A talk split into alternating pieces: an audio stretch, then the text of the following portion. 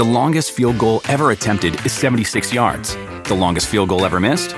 Also 76 yards. Why bring this up?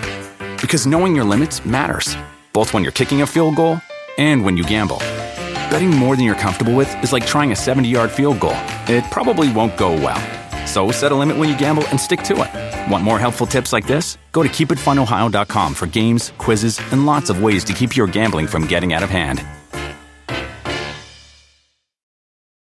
Do you want a beautiful lawn? Enter TruGreen, the easiest way to get a great lawn. Just water and mow, and they'll do the rest. Weed control, fertilization, aeration, and more. TruGreen is the official lawn care treatment provider of the PGA Tour, and they have a verified best price, which guarantees you the lowest price with no compromise on quality. You do you. Let TruGreen do your lawn care. Visit trugreen.com, T R U G R E E N.com to get the best lawn at the best price with the best people. Guaranteed.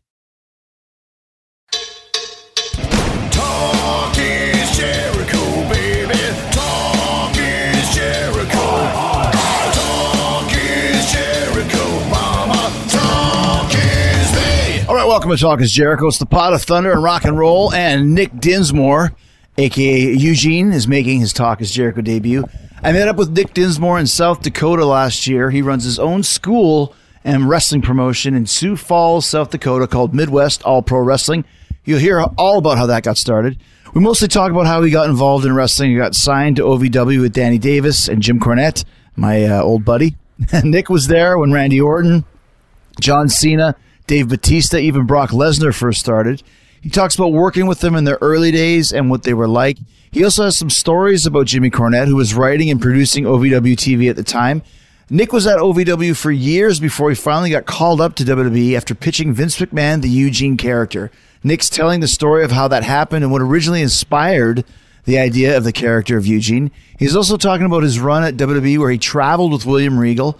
He was the GM of Raw, even. He pinned Vince McMahon, had a great WrestleMania moment at the Staples Center in Los Angeles. You'll hear all those stories and what ultimately ended Eugene's run at the WWE. Nick also spent a couple years as a WWE coach before starting up his own school and promotion in Sioux Falls. So here we go. Nick Dinsmore and the story of Eugene starting now on Talk is Jericho. So one of the cool things about being back on the road is you get to uh, see different people when you come to different places. And this is the first time I've seen Nick Dinsmore in maybe 10 years, maybe? I was, just, I was thinking earlier. I can't remember when, when, when the last time was. Probably, I didn't see you when I was a coach, did I? I don't think so. It's been a while. Yeah. But we're in South Dakota, which is a very random place for you to be. But um, it's amazing that you're here. And, and it's funny because when I walked into the venue, I saw a guy who said, Yeah, Nick Dinsmore was my coach. So you have a school here, training here. Tell us kind of how you ended up in South Dakota and what, what's been going on. Yeah. So, uh, wife and I moved here in 2015. She's from here, and I always knew like I wanted to start a pro wrestling company in a territory, much like Danny Davis had in, in, in Louisville with OVW. Uh, so we moved here. We started it up. I've got 27 students right now. Wow. Um, but I've had over the past nearly five years, I've, I've had a, a lot more that you know have, have moved away or whatnot. So is, is, it, is it kind of a, that's a lot of students for being in such a remote area? Like you said, there's not a lot of people in uh, Sioux Falls? Sioux Falls has 180,000 Right. people in the city, 250,000 people in the metropolitan area. Was it 400,000 people in the state? 700,000. I think they got Not more. cow- lot, I think they got more cows. than people. But I guess it's kind of like you- you're emulating where you spent so much of your time was Louisville, which was kind of a smaller area too. But people would come from all over the country to to be a part of the school. Is it kind of the same thing that you have going on here? Well, the one advantage we have here is they didn't have any independent wrestling, or I mean, Vern ran here back in the day, but uh, they had no independent wrestling here at all. And so when I started up, we got a whole all the wrestling fans that would go to an independent wrestling show started coming to our shows. So we've been really well received. So where are we kind of like geographically? What what, what other cities are near here? So uh, Fargo is about three and a half hours north. Oh, okay. Sioux City, Iowa is about an hour south, and then farther south is Omaha. You So it's kind of a midwestern area. Definitely. very very close. So and you said you wanted to start your own company. Do you run shows as well? Yeah, yeah. Uh, in November will be five years. Um, we've run monthly, at, least monthly, those five years. There were some months where we were picking up two and three shows, and it kind of slows down in September when kids go back to school and picks back up in January. And I'm, I'm starting to see the ebbs and flows of, of you know how the fans come. is uh, what's the name of your company? Midwest All Pro Wrestling. All right, brother. Who'd you ever beat? Is the shirt you're wearing? It's great. So, t- so tell me. So, what did you learn, kind of, from Danny Davis in Louisville that you kind of apply to to running your own place, Probably the first thing is thriftfulness. I, I, I, budget wise? Yes, I, I, I generally get the most out of advertising and the best I can for the, the least amount possible. But I've got a lot of students, and they'll go out and, and paper their town, and they sell tickets as well. Um, and I've just when I first started, I didn't have anybody, so I had to call guys in Omaha to come up. But as I progressively got more and more students, first show I had um, Mike Hayes from Louisville. Do you know what I'm talking about? The the he was in the army. I, I don't know. I mean, I know Michael Hayes. Yeah, yeah, no, no, No not PS, relation. baby. No, not PS. Um, second show, Carlito and Shayna Baszler were on. Shayna Baszler's from here. Yeah. Oh, she's from here. Yeah, her, okay. her, her dad has like a front row seat every time he comes to all the shows. yeah, I know she's from South Dakota. I forgot that. Yeah. It's like the second show. The first show, I got my first two students, Mm-hmm. trained them for two months, and second show, they had their first match. And, and we did like a video thing. I, I lifted from the Desire videos, and we made our own little video about these two following their dreams. From that, I got six students. So it's just progressively, you know, got more. And now I don't have to use any outside talent. I've got enough guys on my own to So you build up your own stars Yeah. and, and that, that sort Yes. of thing. So, because you said five years, so were you working with WWE up until you came out here? Uh, I think I, I got. I was a coach from 2012 or 13 to, to mid 2015. Mm-hmm. Yeah, when when they went from FCW building to the Performance Center. Yeah, I, I was a coach then. One of the first coaches there. yeah. Let's, so, so let's talk a little about that, because you were in Louisville, uh, in the WWE system for a long time. Mm-hmm. Is that where you're from? That area? Yep. Yep. I'm from Louisville. So how did you end up working in, in that territory in OVW? Well, when I went to high school, I wanted to be a pro wrestler. Mm-hmm. At the homecoming night, or not the night, it was like an afternoon thing at school, and they were just announcing this so and so, and oh, Nick Dinsmore, he wants to be a pro wrestling star. A girl that was a year younger than me comes up to me and says, "My dad's got a wrestling school here," and that was Nightmare Danny Davis's daughter. And so um, when I was 18, I I went and watched it. I was like, "Oh, I'm so excited." And then I got I got injured playing football, so I had to rehab that. But then I started when I was just 19. Um, just working in Louisville, training with Danny for about three years. I started in '96. I think in '98 is when the first guy Rico came to, to, to OVW, and at that time, none of us made any money, but they were starting to bring in the stars and whatnot. And then the end of 2019, I got offered the developmental deal. 99. 99, Let me ask you this though. So you mentioned Rico came in. Was he already under a contract, like in a WWE Yeah, thing? yeah. So they brought him in and sent him down to OVW prior to OVW being a, a WWE territory? Well, I don't know the exact time that Yeah, yeah, they announced it, but yeah, I think he came. I think he came in in, in '98. So you guys were already working down there when WWE kind of made it its official. Yeah, I, I, I've been wrestling there for, for three years, and Danny had had the school for I don't know, probably seven or eight, um, and then Cornette wanted to move back to Louisville, and so he, he got with Danny and said, "Hey, let's let's, let's turn it into a developmental system here." Mm-hmm. And I think they, they had one somewhat in Puerto Rico at the time, and maybe in L.A. with Rick Bassman, and then It's so amazing to think of how, how important the developmental territories are now with NXT, you know, all around the world. And back then they didn't even have anything, yeah, you know. after So when when they first started coming in there, did, how did you guys hear about it? They start sending like, did did, did was it Cornette who took over the, the, the territory? Um, no, Danny still ran it, but then Cornette started coming in. He started writing our TV. So all the guy he, he was then positioning the, the hometown guys, the stars, to put them in place how he wanted them, and then he started to slowly bring in people. And uh, you know, every it, every week somebody new would show up. And in the first year, it was Batista, Cena, Randy Orton, Victoria, Brock. These are big time players that came through the, the system. and then there was probably another 10 that, that fizzled out. There was a guy that was like seven foot two, big Russ McCullough. I remember him. Didn't work yeah. out. Oh, uh, Water was it Water? Waterman, Waterman, yeah, he, he was good. Ron Waterman. Ron yeah. Waterman, yeah. Yeah, there's a lot of those types of guys. But there was the the four kind of foundations that were there was you, Doug Basham, Doug, Danny Basham, Danny, and uh, Conway, Rob Conway. Rob, but Damaja was Danny, Yep, right? yep. And so, because but I remember thinking because I was down there a few times, and you guys were down there, and they, would never bring you up. Yeah. You and you were just there uh, over and over and over again, and you were all really good. But as you know, once you get to a certain level, you're just going to stay at that level when you're working Mm-hmm. with guys. So what was the, what was the, why were you guys never brought up? Were you ever told? What was the story of why you were down there for so long? It, was weird because uh, like like Conway and I are very similar. We, we were just happy to be there. Right. You know, we, we didn't think we would get signed, and, and so they were using us as, as test dummies or to work with the, the developmental talent in the ring, and then they were featuring those guys and bringing them up. And I, I, I don't really know, but they, I can feel like Danny and Cornette probably pushed to get us jobs. And it was just kind of like okay, because it was it was it was much less than all the other guys were making, mm-hmm, mm-hmm. you know. But and then they were scouting the talent that they want, and we were just going to be part of the training for them, I assume. And then after a while, I just kept, I was still around, I was still around. And uh, then I had a, a meeting with Vince one day about doing something, and I just blurted out, I got a character that uh, is kind of crazy, that doesn't know how to tie his shoes, but, you know, when he gets in the ring, he's like idiot savant. All right, we'll start on Monday. Well, before we get to that, right. uh, let's talk more more about having some of these guys down there. Like, were you working with Cena and Brock and Randy and Batista? Yeah, absolutely. So when they came in, tell us about like who- was really good right off the bat, who needed some polishing, and, and um, who did you think was going to be the star out of those guys? Randy was good off the bat, and I think he had just a little bit of training, but of course he'd been around it his whole life. Right. He was showing me stuff. Yeah. All right, cool. um, and then Brock was good, but he was big, and he was having just a transition to more pro wrestling style. Shelton was spot on from, from the minute he came there. He was one of the first ones too. Um, Victoria and Cena were, were, were both limited because they both came from L.A. And uh, I, you know, they- I think they only showed them rolls, bumps, some minor moves. You know, so they had a long way to progress. Mm, And then Batista, Batista, he, he kept getting injured down there. I, I'm not sure, but I think they felt like his job might be in jeopardy because he kept getting injured, but then hmm. just took off. You stuck him in the river. He was the Yeah, Leviathan yeah. that came out of the Yeah, it was good. The Tennessee That was River. the best thing. and because Cena was very like it it took him a while to get over on the main roster until he started doing the, the rapper thing. So for right off like out of the gate, he, he wasn't earmarked to be the guy, mm-hmm. much the same way that like, that maybe Randy was because of his lineage, right?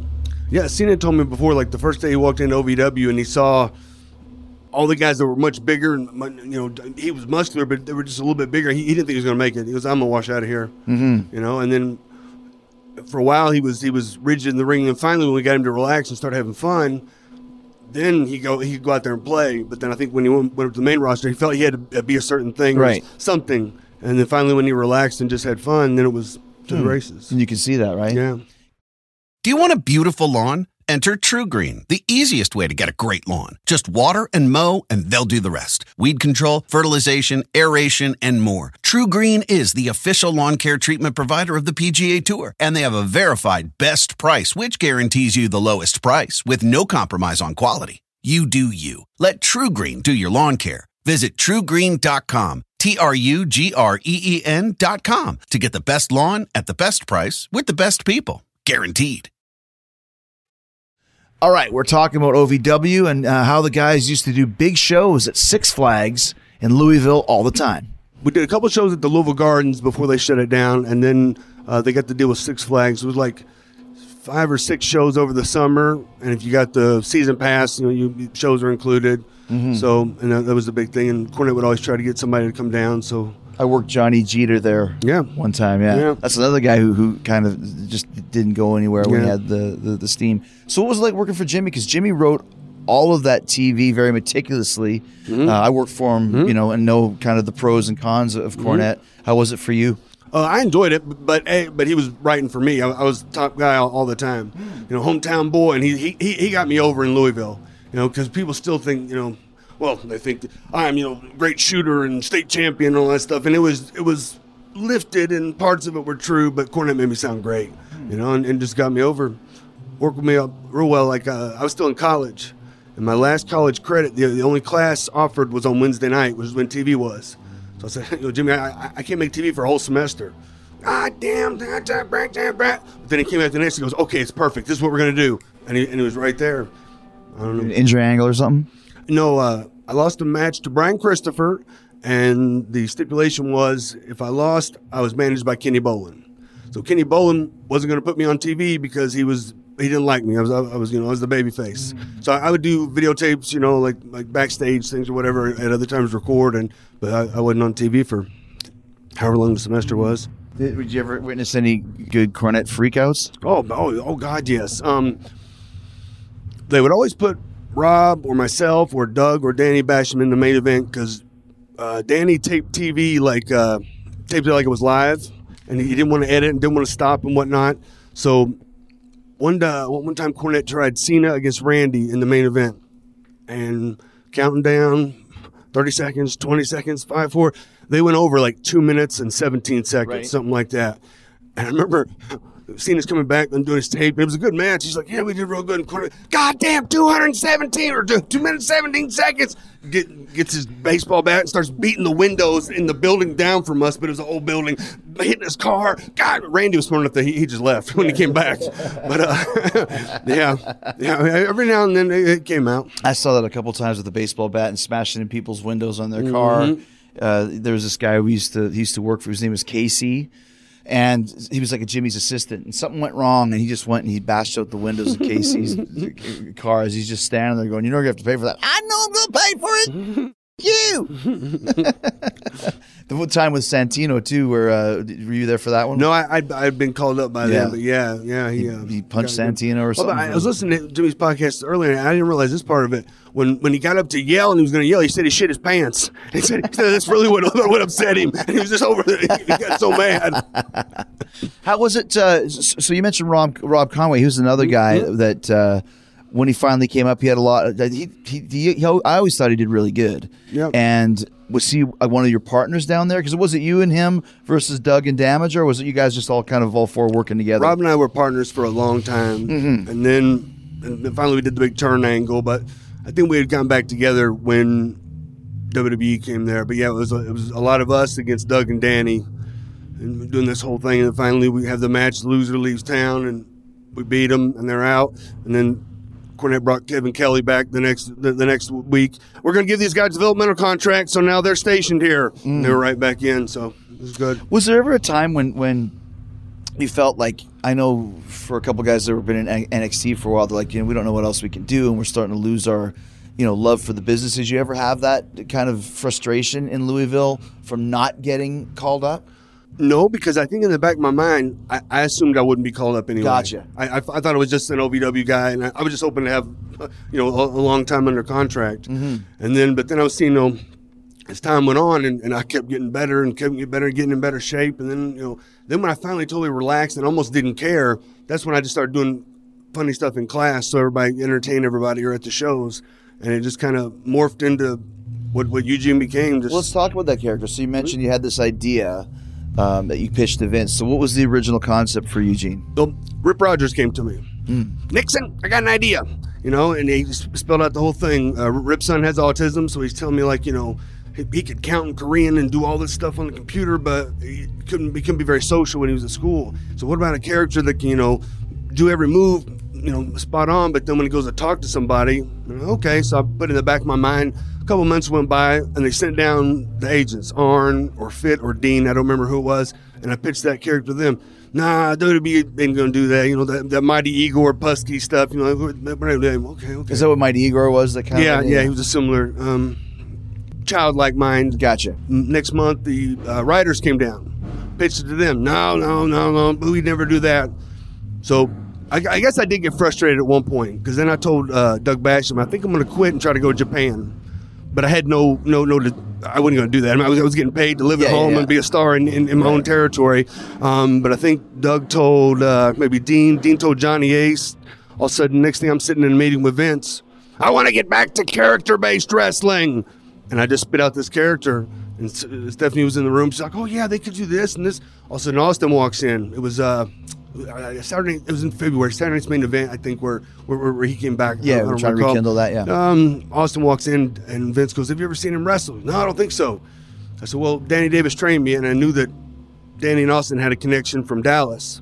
So then he just looked at me, looked at Vince, goes, oh, "He's probably one of the best." Then, all right. that was your it just that's what they used to do is send down writers every month to take your ideas for for what you wanted to do or there was two or three times that the writers came down. okay And, and towards the end of my time there, uh, I think they were trying to send one down maybe more often. gotcha Um, and I think the thing was maybe not even to pitch ideas, but just the writers to get eyeballs on, on the guys they got down here. Because Sure. I guess they could see them on video, but they never really talked to them and couldn't meet them, and you know, So when you pitched this idea to Vince, he said you're going to start on Monday. So how were you introduced as, as Eugene? And where did Eugene come from? From- From Eugene in Pittsburgh. Tell us about him.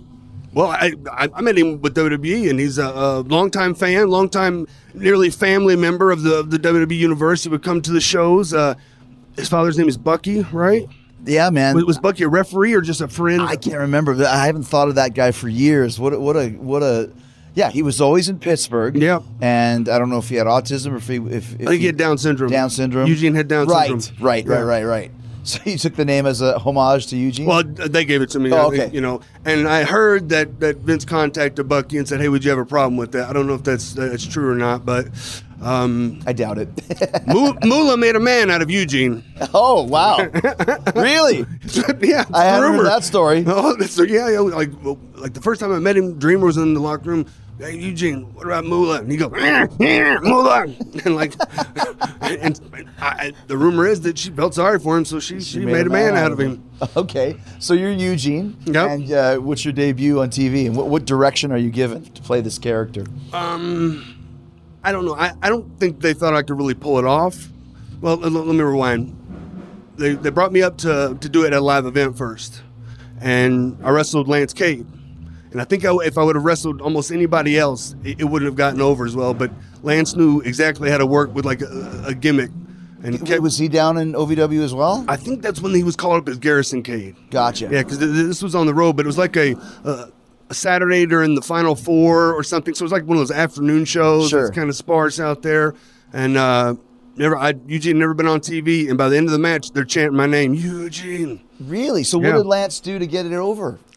Just uh, didn't didn't beat me up. You know, d- d- picked on me, they slapped me around, made fun of me. You know, just just a, a little bit different type heat that, that you would get Eugene, other than viciously pounding him. You know, and then fire up, and I don't know something. He ended up beating me, and then my name at the end. Walk back through the curtain. Hunter, Stephanie, Fit, we're all standing ovation. Wow. And he said, uh, what was what was the word that he said? He said, "You committed to the character 100." percent Right. You know, like the guys that go out there and are ha- like are, are unsure, and you can just tell in their face. I just went in there and did it.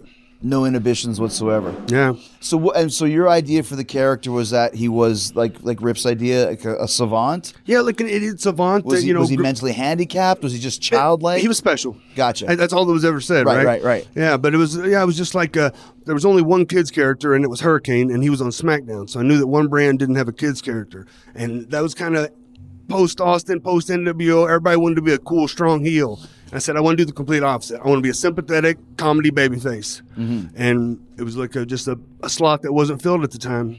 wow, it has never been filled. You know, as far as the way you played that character. Because, like I said, I haven't said this yet, but you were really great at playing that character because it's a it's a lost art in wrestling of actually playing a character. When I'm Chris Jericho, it's just me turned up to 100 and I'm mm-hmm. good at it because it's me. But you're playing something that that's completely opposite. You're you're you were acting that part, you know, like Dustin Hoffman in the Rain Man or whatever it was. So you really did commit to it. I just started to think like when I was a kid, what did I think about wrestling? You know, if he got excited, Eugene would even clap the hands. If he got scared, he might his palms get sweaty. You know, just how, mm-hmm. how a kid would react, and just kind of pulled off that. Do you want a beautiful lawn? Enter TruGreen, the easiest way to get a great lawn. Just water and mow, and they'll do the rest. Weed control, fertilization, aeration, and more. TruGreen is the official lawn care treatment provider of the PGA Tour, and they have a verified best price, which guarantees you the lowest price with no compromise on quality. You do you. Let TruGreen do your lawn care. Visit trugreen.com, T R U G R E E N.com to get the best lawn at the best price with the best people. Guaranteed. How did they debut you on TV? Regal came back, and Bischoff was the general manager. Regal's in his office, and he goes, "Oh, great! You know, I'm going to bring you back, but I need you to look after my nephew Eugene. Uh, he's outside somewhere. Hey, hey, Eugene's a, a special little boy. Okay, okay." And Regal goes out and looking, looking. Then he finds me, and then he comes back, and he's like, "I can't manage this guy. This guy's a window licker. I can't, you know, do, doing all this stuff." And then that, then I, by then I'd gone out to. Uh, to King and, and JR, and I was I put the headset on and I was just talking and talking, and Eugene ushered me out, and that was how they introduced me. So right off the bat, I love I love that window licker. Like so you could never say that in 20. You could you could never do this character in 2020, I don't think. Do you? I I don't know. WWE always seems like that. Whatever the character, is, that, that if they want to, they can pull it off and make it make sense. You know, they took the mask off of Kane and made it make sense. Mm-hmm, You're right, yeah. You know, uh, what was this like 2000, two, 2004. 2004? Yeah, yeah, yeah, yeah. I mean, it was it was an underdog story of a of, of, of a boy finding his dreams, and you know, had the WrestleMania moment with Hogan. We'll talk about this second, but I, I love to like the, the hair spiked up, you kind of the crazy hair going on, and you wore the was it the collegiate? No, it's just like a, almost like a Ribera jacket or something. What were you wearing to the ring? Uh, somebody give me just like one of those old '80s warm up jackets. Yeah, yeah. And so I would wear that, and then uh, but I go, oh, I'm going to turn it inside out, you know, so so inside out. So I put it inside out, but you really couldn't tell. It just looked like a white jacket. Mm-hmm. So Hunter had gone, well, put your name on the back of it, so that when you turn it inside out, then you can see it's backwards. Yeah. I, I, I assume people got that it was a backwards jacket, other than a white one with my name backwards. But yeah, and then I just had to.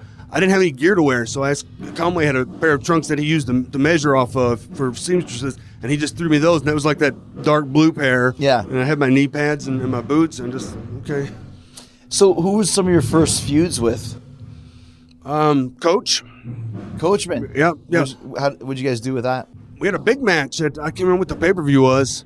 Um, big, long, drawn out. You know, that's when The Rock came back. When when Coach yelled at me and told me to leave. Eugene, get out of here. Nobody wants to see you. And I go all the way back down to almost past the curtain, and I'm literally crying. Rock's music hits. He hadn't been on TV in two years. We were in San Diego. Nobody knew he was there, and it was like the people pop. But I think they all almost thought like it's going to be a joke. Did- yeah, yeah. And then he came to the curtain, and then it's like a big, huge one. And he get to the ring, and I think it was slated for 11 minutes or something. Oh, he doesn't we, give a shit. We were on 17 minutes. and, he, and he goes back and coach, what are we going to do? He goes, don't worry, it's good. Yeah, yeah. that's the raw. He taught me that when it's good, it's good. When it's a money segment, yeah, yeah. You got 11 minutes, Rock. Yeah, sure, sure, I do. That's pretty crazy to think that you were that popular that you were associated with The Rock and associated with with Hogan. Did kids really relate to this character?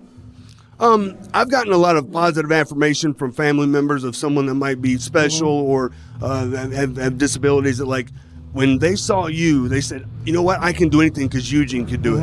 I've gotten a lot more of those pat on the backs than people saying you shouldn't have done that. For the first couple weeks I was on TV, I wasn't wrestling. I was just went out one time and set off the pyro, and one time just got in the ring and ran, and and the not not me directly, but I think you know the perception of oh, what, what are they going to do with this character? Mm-hmm. And then then when I had my first match and I won, okay, now now I see. Now it's the underdog story of of, of, a, of a boy that's going to achieve. Because in the ring, you did kind of you you had the like I don't know if it's savant's the right word, but you had that kind of intense freak out strength and all that sort of stuff, right? Yeah, yeah, big yeah, time. and that was the key to Yeah, it. my, my initial thought was I wanted to do just all kind of crisp wrestling, you know, that, that not a lot of other guys do. But then that kind of morphed into, oh, Eugene was a fan of these guys, so do his move, do their moves. he would do whatever. Yeah, so I mean, you know, whatever it takes. yeah. I remember one time where you were the GM of Raw. What was, what was like In Winnipeg, I just watched that segment the other I day. talk about this. You won the musical What- chairs. What was the setup for that though? Bischoff was out of town or something, Oh, or. Yeah, he, we, I don't know if they. I, I don't remember exactly how they said he was not there, but yeah, he was not there. So I got to be GM for a day, and I think I did. I think I had six segments because four of them were in that bouncy house. yeah, you had a bouncy house as your office. And you know, we'd walk through it during the day. Let's try it. Let's try it again. Okay, and we taped the ones that were taped, and we did the ones live. But by the end, I jumped so much, my calves were cramping, and then I think I had to go out and referee a match at the end of the night. Also, I, I think so. But it was like it was. I, I, I loved it. I, I was, you know.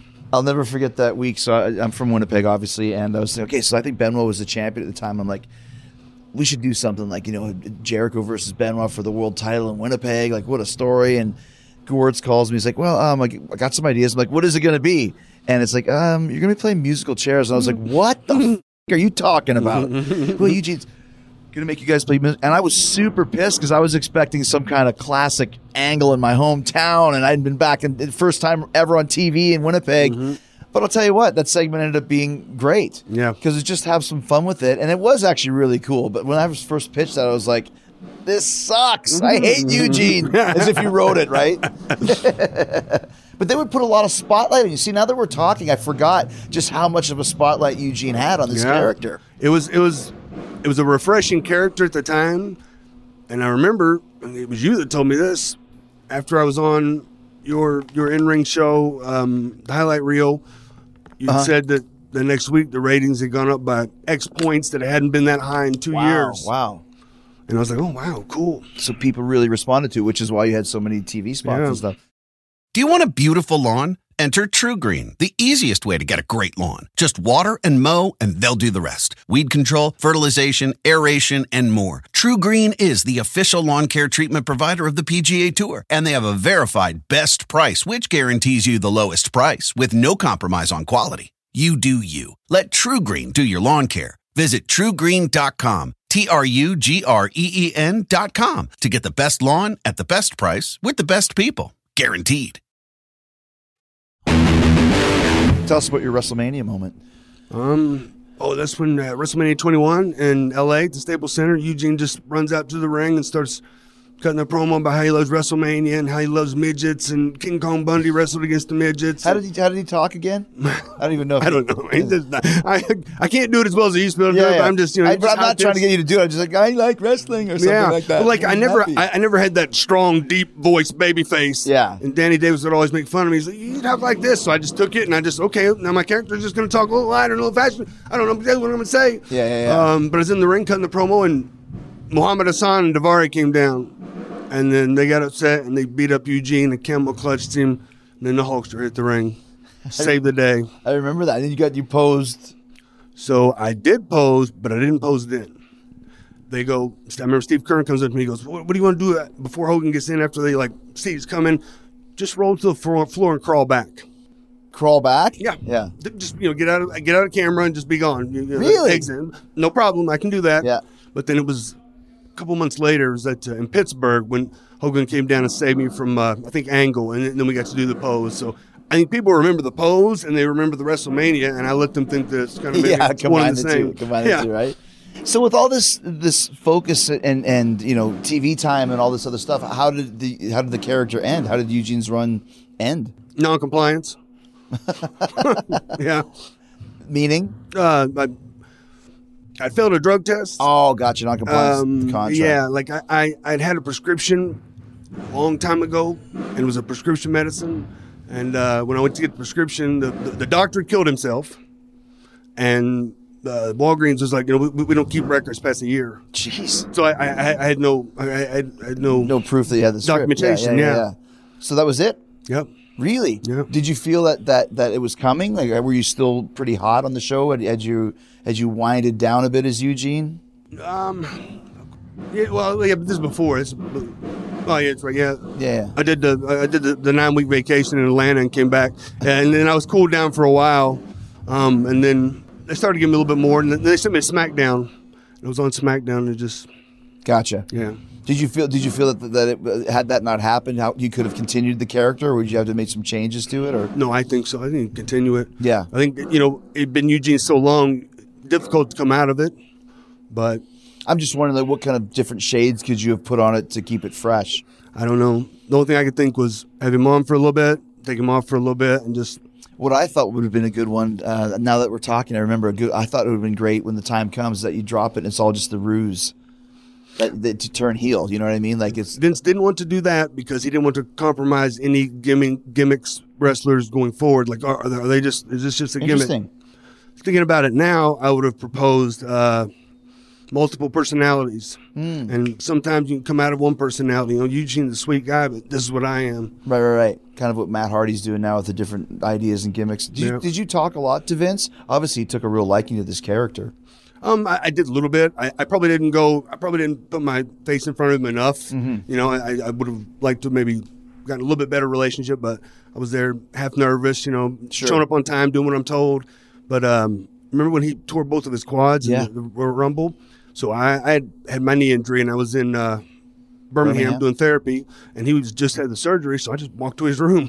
You know, and he's there, and he's got his legs propped up, and he's half not shaven. I can tell he's nervous. I say, I just want to say hi, make sure you're okay, and if you need anything, I'm, I'm in town, so I can I can do it for you. I wish I would have set a chair down and just talked Yeah, his ear off. you got nowhere You to go. Yeah, I got nowhere to go. You know, I had all these questions in my head. I was I was I was eight years old and I saw this. It was a true story? It's the old school radio promotion guys that used to wait until the executives went into the bathroom, Yep. into the shitter, and then they'd play the record on a on a 45. They, you got to listen to the record now. You could have done that with Vince, just pulled the chair up and just chatted his ear off, right? I'm sure he hated, hated the fact that you saw him in that condition. Probably. I remember when he tore his quads, they made us clear the hallways when they took him out on the stretcher. Yep. Vince didn't want to have didn't any, want anybody to see him that way, you know. So w- when when you came back to coach, uh, I assume that you left the WWE f- for a while. Did you stay in the business, or, or what were you still doing before you came back to coach in uh, FCW? Yeah, yeah. Um, uh, my first release was in 2007, and immediately started independent wrestling. And I, I don't think I realized how much independent wrestling is out there. Right. Because I, I, then all of a sudden I was on fire again. I was because uh, remember we saw each other in the airport that one time, and you were going this way and I was going that way, you know. And I was working at least every Friday and Saturday, if not a Thursday and a Sunday also. Yeah. And then I started coaching uh, at OVW. Just before you said it's it's funny because you took the name Eugene and just called yourself you with the Eugene. How, Yeah. how did you get away with that? I don't know. I, I, think, I think they were just being nice because yeah, I mean, right? Yeah. It's like almost like why bother, right? Yeah, yeah. and another thing that was fun, I don't know if you, I'm sure you might have heard this, but but I don't know if you have that. Brian Gewirtz took like three or four months off of Raw to write a script, Oh yeah. and the whole script was about you. Yep. Tell us about that. What, Yeah, like I, I think one of the reasons that Eugene did so well is because Brian, Brian Brian could write for me, Yeah. yeah. and he liked it. And he took that time off and he wrote this big script and he comes to me and he goes, "We've made it. We're going to make a movie. We're going to put you in a movie." I'm like, "Holy cow!" And he's telling me about all this capers that are going to go on about you know Eugene trying to get into the wrestling business, and at one point we're going to have you wrestle a bear. A bear? Yeah. What, what are you going to do? He goes, "Well, we'll just put somebody in a suit." I'm like, "No, we got to get one of them, one of them, one of them Hollywood bears." And the only bear at the time was the one that was in semi-pro, and he ended up killing his trainer. So maybe it's a good thing. but I, the the, the uh, movie didn't work out. But then they, they slipped Big Show in that, in that role. Knuck- Really? Knucklehead. that was for you, I believe so. or at least an offshoot. Yeah, of it. like, like everything I've seen is like that stuff that they had told me was going to be in the movie. wow. Yeah, Yeah, I know because I know Brian was putting a lot of time into that. Yeah. because there's going to be a WWE films. Yeah, yeah. that might have been right around the time when you had you maybe you had to take the vacation or something like that. Is that Probably, something to do yeah. with it? Gotcha. You know, it's interesting when you're talking about independent wrestling because you had never really done that because you had started in Louisville and just stayed in there. So, how was it for you, kind of coming off that WWE TV? Uh, you're pretty hot, right? Yeah, it was, it was good. I mean, it was good. I, I was literally my phone was ringing off the hook. Mm-hmm. Uh, I went back to coaching at OVW, and then I was wrestling every weekend. So I mean, and then I got rehired in 2009. WWE was in Louisville, and just go over there and get my face shown. And Johnny pulls me in. Oh, we want you to come in and be a, a carpenter. Was the term he used, and I'd never heard it before. But it was like a, a- a guy that maybe not on TV, but just is wrestling uh, live events and coaching, Oh. Like a player with the- coach sort of thing, Yeah, yeah. yeah. Okay, that's cool. And uh, so uh, that was in. I remember that. Yeah, and, I, and then I came back and apparently they see me two months earlier, and I, I must have gotten e- either I got so much into bad shape or the, the mind was turned, but they were like, uh, well, "We're not selling fat old Eugene. You're fired." Jeez. That's when they brought me to uh, Calgary, and I wrestled the Calgary Kid, who was Miz under the mask. Wow. Yeah, the, the, yeah the, I wasn't scheduled to be on the road. and All of a sudden, out of nowhere, hey, can you come to Calgary? Yeah, we're- we're contract on a pole match. Yeah. I knew, Wow. I knew it was coming. It's one of those things, right, brother? It's like uh, you always got to be waiting. You never know who's gonna. Well, gonna I mean- give a call. I don't know. I, I never felt Eugene was supposed to be a body guy. At the time, uh, I wasn't in the best shape. I could have been in better shape. I, I don't know. interesting ups and downs with, with WWE for sure, right? Yeah. Let me ask you this: when you when you were coaching there in 2009, who was in the system that's that's doing really well now? Is it like Sheamus and those Well, guys? when, when, yeah, when when I was a coach, it was 2012, 2013. Gotcha. But Chad Gable was there. He was in my class. Braun Strowman was there. Sasha and Charlotte and all, all the girls were there. Kevin, Gotcha. Kevin Steen had just got there, and so how are you coaching these guys when because you know the NXT will bring in these like a guy like Kevin Steen, for example, who's been main event on the Indies for years, and they kind of bring him into a class system. What are you teaching him that he doesn't already know? And not just him, but just an ex- for an example.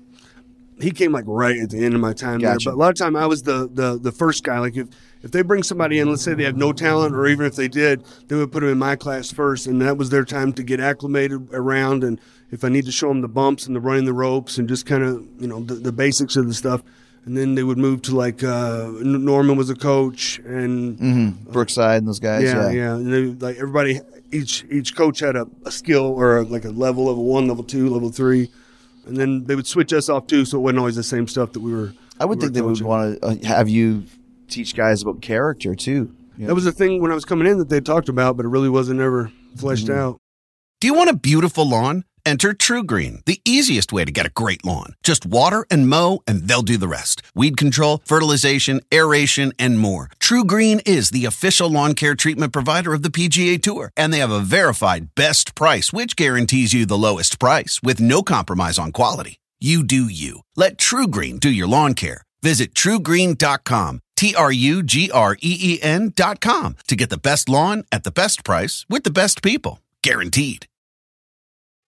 Let's just talk a little bit more about, about Eugene as a character because it really, when you were in the ring, because a lot of times, like for example, like Val Venis, he was great character, but then when the match started, he would lose what made him a character. And obviously, you can't, you know, swing your dick around or whatever. But how would you stay Eugene in the match? I don't know. Hmm. You know that uh, that that the Drew Carey documentary recently where he talked about being Andy Kaufman. Drew Carey, No, I'm sorry, Jim Carrey. Jim Carrey. Yeah, yeah, yeah, yeah, yeah, yeah, yeah. And he said that he just it just came out of him. Right. That's what it was like. Like like I feel like today that I cannot do it as well as I did then. Right. Because it was just a time period. It was just a feeling, and I just especially when it was in that live crowd, and you could just immerse yourself in in the joy of what was going on. Hmm. Did you ever meet people who thought that you were real? Oh. Yeah, mo- most of them. Like like when, the, when they first brought in all those uh, the Diva Search girls, like they had no clue, you know. And then there's Victoria going, "Oh, that's my coach. Hey, Eugene." So when you went and did press, would you have to be in character? Oh, because always that's was. how you met your wife. Yeah, always she's sitting was. beside us right now, and you met her. What did you think of him uh, when he came into the studio? Yeah, he came in with William Regal, and they were both in character. And I'm just kind of like, okay. It was just really interesting. And then I ended up going to the show that night. Talk about the end of the video. The video? Yeah, the end of the commercial. 'cause We did your commercial. Oh, yeah. So I hosted a TV show, and we were doing a promo. And they were standing on the side of me, and then later the producer like called me into the editing suite, and she's like, "Um, come look at this." And so like right before Nick, Eugene, whatever, like leaned back and like did the one up and down behind her, me. her, her backside, you know, like man, see what. Yeah, okay, not I'm bad. like, okay, yeah. But then um, when I went to the show, he had his hair all slicked back in Before a that, ponytail. now, after we, we did her TV show first, and then we did like five or six radio spots, and every radio was on. I wasn't talking about the show. I was talking about. I just met Stephanie from from Fox, and I want her to take me to Chuck E. Cheese, and Regal like, "Calm down, Eugene. We have to talk about the show." Uh-uh. And I was going on, I, and I just I went on every radio station and talked about her, and then we had asked her to come to the show, and she came. Yeah, and everybody was calling me and saying stuff, and I'm just like, oh my god, I have no clue what's happening. But I went to the show that night, and it was he did. He put on Axe body spray, had his hair all slicked back, was in dress clothes, and I'm just like, what in the world? Completely different person. So I was, I was fooled at first. I really believed he was the character because he was so good at it. Yeah. Anywhere else in the world, it's oh, there's Eugene and Mrs. Eugene, but in this city, it's oh, there's Stephanie and her husband. Right. Yeah. I do like the uh, the uh, addition of the Axe body spray. uh, talk about Regal for a bit. Did you do a lot of stuff with him? Yeah, well, I rode with him when, when I first started. You know, as Eugene, we, we rode together. It was uh, he and I and uh, Tajiri. Wow. Yeah, what a so motley crew that it was. A, it was a good crew. Tajiri never spoke. Every now and then he'd get on the phone and speak Japanese, but he'd always say like one thing as we're pulling the parking lot. You know, and it was always something that popped the, car- the car. and I remember one time Regal got a, I think we were at a Cracker Barrel and they got a harmonica, and he just wanted to get it just to bug Tajiri, so he, he played it, you know, nonstop for all his trip. The next morning we get up, Tajiri and I are waiting for him. Tajiri reaches up and grabs that harmonica. And then Regal got sent to SmackDown, and then I, that's when I had my knee surgery, and I was off for a couple months, six months. And then when I came back was when Cena had come to Raw. Hmm. So then it was Cena and Tajiri and I that rode together. Didn't Cena for a while, and you might have been involved with this too, it ended up it wasn't just Tajiri, then Asai came in there, and then frickin' Funaki was in there. He's traveled with all the Japanese guys. Yeah, that, that, was, that was before I was with him, but I think it was like six of them would try to get a, a hatchback or something and just cram everybody in. Dragon was in there too, I think. Yeah, all yeah, yeah. of them. What were some of your favorite uh, Eugene moments, like a la, you know, the, the general manager bouncy house? Was there other things like that that you did? I don't know. It's kind of tough to say. I was I was a general manager in Winnipeg. I was in the ring with The Rock. I was on WrestleMania with Hulk Hogan. I even pinned Vince McMahon. Oh, tell us that. It was the DX against Vince and Shane feud, Mm. and uh, I don't remember how they lured me into the back and they poured, dumped paint over my head, green paint, and and and, and then they put, they put my head in the toilet, you know, and um, it was what, what else they do to me there in Sioux City? Just, just beat up Eugene. Oh, and then I was in the ring and I think uh, it was Vince and Shane against Eugene. and They were just going to beat him up and they were going to beat him. And it was, but it was Shawn Michaels to go. Eugene should win. You guys are doing all that stuff to him. So okay, yeah. So then at the very end, I, I just rolled up Vince one, two, three, and then and then I was out, and then all of a sudden he was, oh my god, you know, uh, DX came out. I think right before that they came out and diverted the attention, and then I got the schoolboy win. So And Vince, the worst wrestler ever. He probably even screwed up the schoolboy. it was fantastic. Let's talk a little bit about uh, as, as we start to wind down here about uh, what's it called? Midwest Midwest All Pro Wrestling. All Pro Wrestling. Yeah. So when you get these guys in off the street and and as as a coach, you know, and, and obviously you have to try and train everybody because you need as many bodies as possible. How is it for you training wise? Do you have a set kind of list of uh, you know exercises and rules and plans that you have over a month? What do you do when someone shows up and says, "I want to be a wrestler"? Yeah, our classes are normally Monday, uh, Tuesday, and Thursday evenings. And when somebody comes in to start, you know, I, I want to get their cardio up and I want to get their core strong and I want them to have a good basics and bumping. And then there's general list of moves that I have that I feel like everybody should be able to do and take. And we just kind of work on that. Like what? I take an elbow off the ropes, take Gotcha. a hip toss, take a body slam, slam, yeah. you know, just the, the basics.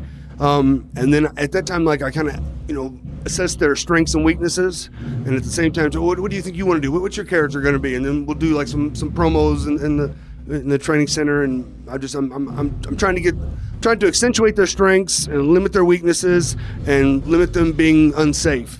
Right. You know, keep it simple, keep a hold on him, and just just, just you know work slow. Are some of your guys like like you, obviously you have your stars, your main event guys, Mm-hmm. and what what constitutes like how are you deciding where to put these guys? Like what what stands out to you to say this guy's are in my main event?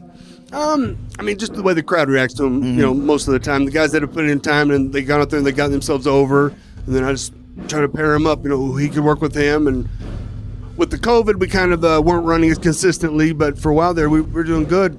Last July, a coach came down and wrestled me in a Sioux Falls street fight No, Yeah. that's great. for his uh, for his charity, the the, the heart the heart chair, something like that. I can't remember Yeah, what it yeah, was. Yeah. So do you bring in guys like that once in a while? Yeah, we brought in. I brought in a ton. Carlito, Master, Yeah, Bischoff came in for me. Really? I was on his other his original podcast, maybe not the one he has now, but uh, and he was like, "Oh, it'd be so great to see you." I'm like, "Well, you could come in and hit the wrestling." and he goes, "Okay, I'll do it for free, and you just give a donation to charity." So we've given uh, much like you helped us out with feeding South Dakota when Bischoff came in. So are you doing Eugene when when this these guys come in, or is it Nick Timmons? It's it's kind of because I also have to be the guy that goes. I take the tickets, Right. And and, and I, I kind of we my wife and I open up the show. So in the ring, it's a, a little Eugene, but other times it's you know head of the company.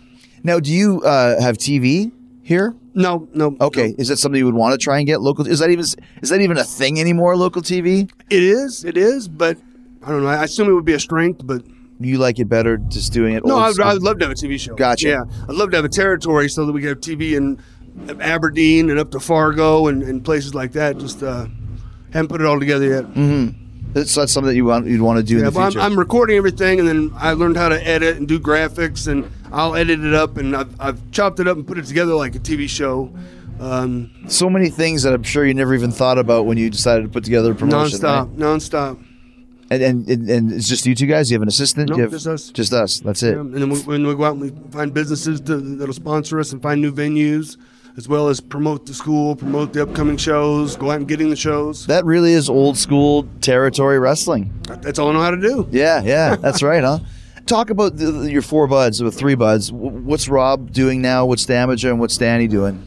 Doug. Um, Rob is in New Albany, Indiana, still, I believe, but he started doing some not the bodybuilding, but the uh, I can't remember, but it's a bodybuilding, but it's a different class. the CrossFit or something. yeah, but, or- he, but he's, I think he got his pro card. I'm sure it might be bodybuilding, but it was the, the guys who wear the board shorts, the, oh yeah, yeah. Like, the physique, Physique the physique class. yeah, Yeah, yeah, right, yeah, right, yeah. And he's doing real well at that. he always had an awesome build. yeah, yeah. And then I mean, a couple years back, he was NWA champion. Right. Yeah, yeah. Right. He stayed in the biz. Yeah. Yeah, I, I think he, he. I saw the other day he might be accepting bookings, but I don't think he accepts that many bookings. Gotcha. Because he's focusing on his uh, bodybuilding. Uh, Doug's in Indianapolis, uh, working. I'm not sure what he does. I mean, I text him every now and then. But, Mm-hmm. Yeah, yeah. Um, Danny Basham is in Florida, I think outside. I can't remember. It's in Southern Florida, but he, I think he's a either athletic director or a principal of a school. Hmm. Uh, married. He's got a couple kids. Yeah, because like I said, you four guys are like the the four all stars down there. Yeah. You know, what was your uh, you, when you talk about your, favorite matches that you ever had? Which ones stand out for you? like Doug Basham and I, we we Cornette wrote an entire hour TV show, and we were the entire thing. We did a two out three falls match that went like forty eight or fifty minutes, and then the, that, that was the entire show. Wow. At, at the time, Rip like like the graduation of the of the training was. Uh, you in the ring, you in the ring. You're a babyface. You're a heel. One hour Broadway. Go. Really? Yeah, and that was it. You, you, you had to know what to do. That's how Rip would train guys. progress to get to that. You know, Of course, that- of course, of course. And uh, Doug and I were the first to do it in practice. Hmm. And then since then, like a lot of guys have done it. Some guys have gone 90 minutes, I think. I mean, Jeez. just, you know, It surprises me that Rip doesn't have a little bit more presence in the business because as a trainer, I always heard he was excellent. yeah, he is. He's really good. I mean, he, he he's a brain, and I picked. He taught me how to work in front of a live live crowd and just how to how to over pantomime and just work the crowd. I don't know if maybe he opens his mouth in, a, in an unpolitical way that, Yeah, yeah. that gets him. He's he's always on that Twitter machine too. Yeah, yeah, yeah. yeah. I remember uh, he used to make lemonade out of lemons and sugar Yep. and water and like free lemonade, right? what a business! Uh, last question for you: What was your, your favorite Eugene match? Probably winning the tag titles with Regal. I was, it was in Indianapolis. My mom was there. Oh wow! So, yeah, that, that was pretty cool. Were you guys kind of an odd couple? What was the relationship between Regal and Eugene? Yeah, just uh, they Bischoff put Eugene with Regal, and, and Regal detested, and then Bischoff progressed to saying, "Okay, well, you're gonna have to make him lose," so so, he- so he leaves. And then Regal started to become hesitant. It was like the first time that the Regal character ever showed any like compassion for someone. And then uh, then he started to defend me. And when I did the angle with Hunter, uh, he got beat up. I mean, blood bad. And they put him on that the stretcher, the gurney, and then rolled him down and rolled over. And he took all the heat. And Wow, that's right. yeah, Talk about the. Th- I forgot about the, the angle with Hunter because that was a big deal too. Yeah. When when Eugene started to get over, all of a sudden I saw a lot of the, the more veteran guys. Hey, but we could do this. We Yes, could do this. of course. Okay. And then the one who did was was Hunter. He slipped right in there because we started on highlight reel when uh, I became uh, an official or extended, what they said, extended member of of uh, Evolution. Honorary member of uh, this honorary, Honorary member member of Evolution, Evolution. yeah. He signed eight by ten and gave me the shirt. And Regal's like, "Get away from him."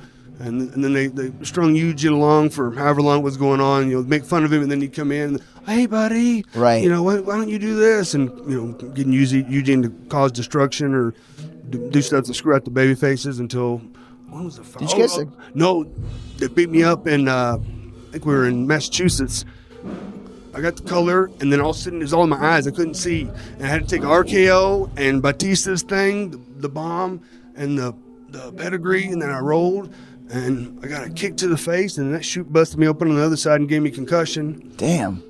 So didn't you work with Hunter like at SummerSlam or something Yeah, like that? yeah. I remember that. And then the, the next year I worked with Angle because when I got back, back from the knee uh, the knee injury, uh, Angle was doing the, the Angle challenge, three minute Angle challenge, and then Eugene came out and I lasted the three minutes and won his gold medal.